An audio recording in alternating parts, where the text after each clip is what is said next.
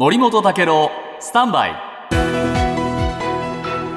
朝刊読み比べです、はい、今日はですね新聞にロシア周辺の EU 国の動きが出てるんですね、はい、でまず読売新聞ハンガリーです、はい、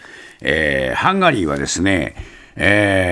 EU 加盟国なんですよ。だけどウクライナを侵攻するロシアへの制裁に反対姿勢を強めているという話です、はい、でこれ政府が1月にした世論調査があるんですが、それではですね対ロ制裁や対ウクライナ軍事、制裁が不必要だというのがね、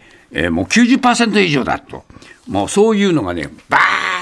と広告塔にね貼り付けられているという、そういう状況だそうです、はい、ただしこれねEU がこの調査をするとね、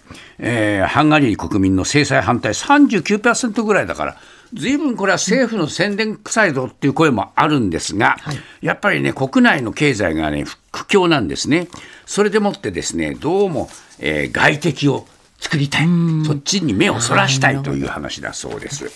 で一方で今日東京新聞がフィンランド議会が大接戦という記事を載せてまして、フィンランドこれ NATO に全加盟国の批准 OK というのを受けて、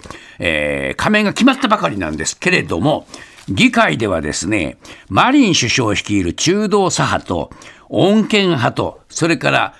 EU 会議派、この3者がね三つどもえの大接戦を演じている、